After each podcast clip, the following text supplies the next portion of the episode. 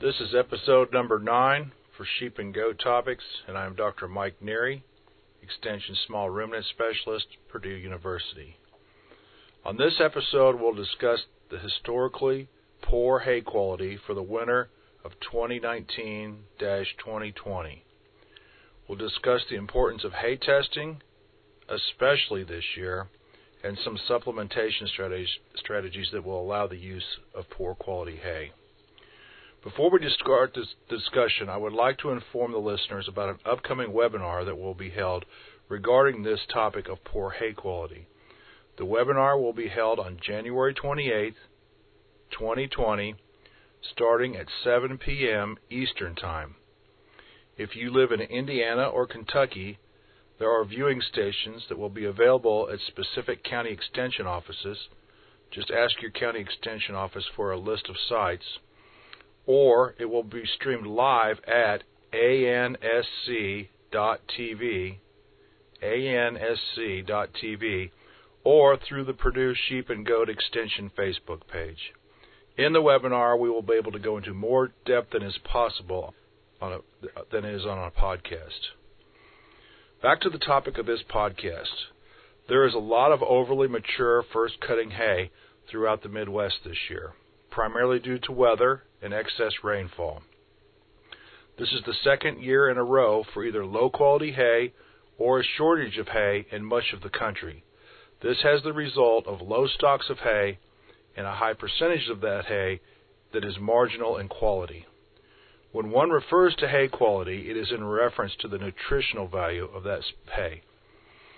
The problem with overmatured hay is that the fibrous component of the plant has increased at the expense of the more soluble portions of the plant, such as sugars and proteins. This results in hay with a lower nutritional value. I've seen the results of a number of hay analyses this year from first cutting mixed grass hays. The quality and nutritive value of some of the hays I've seen have been so poor it would be similar to feeding straw. On the other hand, there have been some hays I've seen results from that have been at least adequate, at least for mid gestation feeding. The point is, without a hay test and the resulting nutritive analysis, producers won't know if they need supplementation or not for the hay that they have available to feed.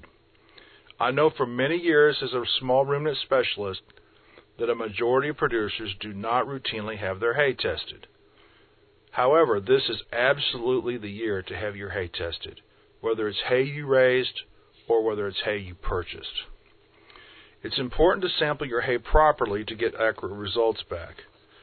We're not going to go into it on this podcast as there are a number of very high quality videos and publications out there on proper hay sampling techniques.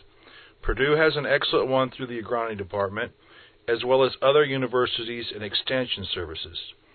Just do a search with hay sampling as the keywords, and you should get any number of excellent videos or publications to access. The problem with low quality hay feeding as the sole source of nutrition during mid and late gestation is there can be some real production consequences. Ewes and does can lose body weight, lose body condition. These are especially exasperated during cold weather.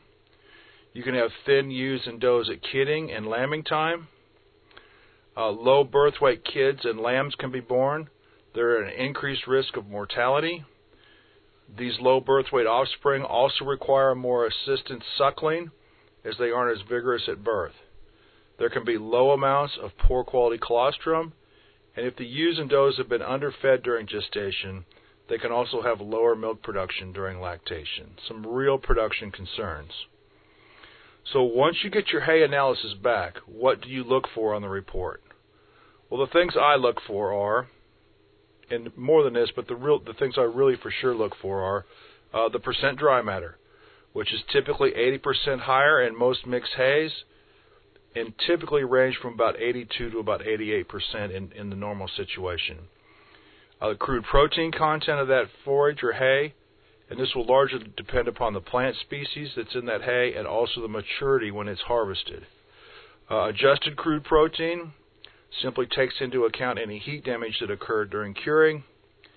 Uh, a big one I look for is what's referred to as NDF, which stands for neutral detergent fiber. Uh, acid detergent fiber, or ADF, is also something that needs to be analyzed. And then energy content, either net energy or TDN. Most result, most hay results will list both those energy uh, measurements.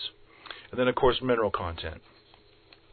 Crude protein is self-explanatory. It's just simply the protein content in that hay. If crude protein is below 8% on a dry basis, then some protein supplementation will be needed. This is because the rumen microflora need about 7 to 8% protein to function properly in terms of feedstuff digestion and metabolism. If protein is too low, then the level of feedstuff digestion decreases and or slows down. This results in an already low energy hay being lower in energy due to reduced digestion and a slowed rate of passage through the gut. Energy content of the forage will usually be stated on the analysis by both the net energy system or by TDN.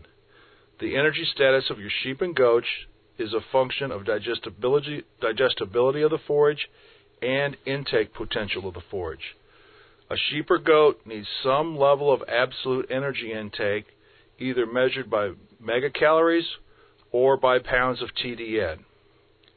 If they are low on energy due to lowly digestible forage, poor intake potential, and complicated by cold weather and growing fedi, then they will pull from their body reserves, they will lose weight, and then they will become thin and have a poor body condition score.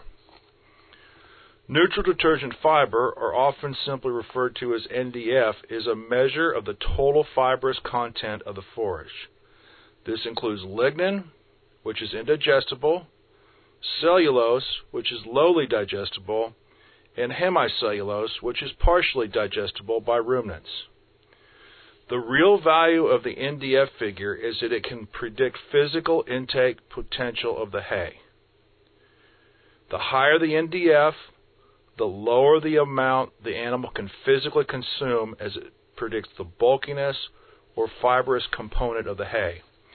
If the hay analysis report doesn't give percent dry matter intake potential, some of them do, some of them don't, you can figure that number out yourself by taking the number 120 and dividing it by the percent NDF to get the percent of that animal's body weight that they can consume daily. I'm going to repeat that. Take the number 120 and divide it by the percent NDF that's on the hay analysis sheet to get the percent of that animal's body weight that they can consume daily. As an example, if we had a hay that had 54% NDF on a dry basis, we would divide 120 by 54, and that math works out to be 2.2%. That 2.2% means that animal can consume 2.2% of their body weight daily of this specific hay. Very important figure to know, especially in lower quality or marginal quality hays, how much they can physically eat. Mineral content of the hay sample will be given, be calcium, phosphorus, magnesium, etc., etc. With poor quality hay that's predominantly grass based, it is imperative that the sheep or goats have access to a high quality mineral mix, designed specifically for the uh, species in question, regardless of what the mineral content of the hay analysis says. Once the analysis of the hay sample is evaluated, it can be determined if supplemental energy or protein is needed. The first step can be to take the percent dry matter intake expected and see if the animals can physically consume enough. Most ewes and does in mid gestation will need to consume 2.1 to 2.4 percent of their body weight daily in hay just to maintain themselves. If the intake potential is below 2%, there probably will need to be some supplement, supplemental feeding to that specific hay. There are a number of feeds that can be used to increase energy intake. Whole shelled corn is usually the cheapest option, but other feeds such as soybean hulls, other grains such as oats, wheat, barley, uh, some products can be used that also contain significant amounts of protein in addition to the energy they provide uh, feedstuffs such as distiller's grain, corn gluten feed, and soybean meal. And don't overlook feeding some smaller amounts of higher quality hay as a supplement. If protein is needed to be added to make the hay more sound, feeds such as those previously mentioned, distiller's grains, corn gluten feed, feed, uh, feed soybean meal, uh, higher protein hays, or even possibly feeding a commercial protein supplement can be used. Often only a small amount of additional protein will be needed daily, perhaps a quarter of a pound or slightly more, depending on the protein content of the supplemental feed being used. In cases such as this, you can figure the daily amount needed and double or triple this amount and feed it every second or third day to reduce labor needs. To design a supplementation strategy, there are some options. One is to take your hay analysis and animal information, such as their body weight and the production stage you want them to, that they'll be in, and work with a nutritionist to develop a plan. There are also some free ration balancing programs available online. For goats, the ration balancer available from Langston University is really good. For sheep, Montana State has an online program. The Maryland Small Ruminant website also has a spreadsheet based program for both sheep and goats, which is really useful. Lastly, it is really important to monitor the body condition score of ewes and does if hay quality is suspect, especially if the winter is a cold one and there are a high number of multiple births expected. I would recommend evaluating body condition score every week or two. Make sure you get your hands on them and physically palpate them to determine body condition score. We have a video on how to determine body condition score in sheep available on YouTube. Just search Purdue Sheep Body Condition Score. Thank you for listening to this episode of Sheep and Goat Topics. If you found it helpful, please subscribe rate the podcast, and tell other sheep and goat producers about it. Thank you.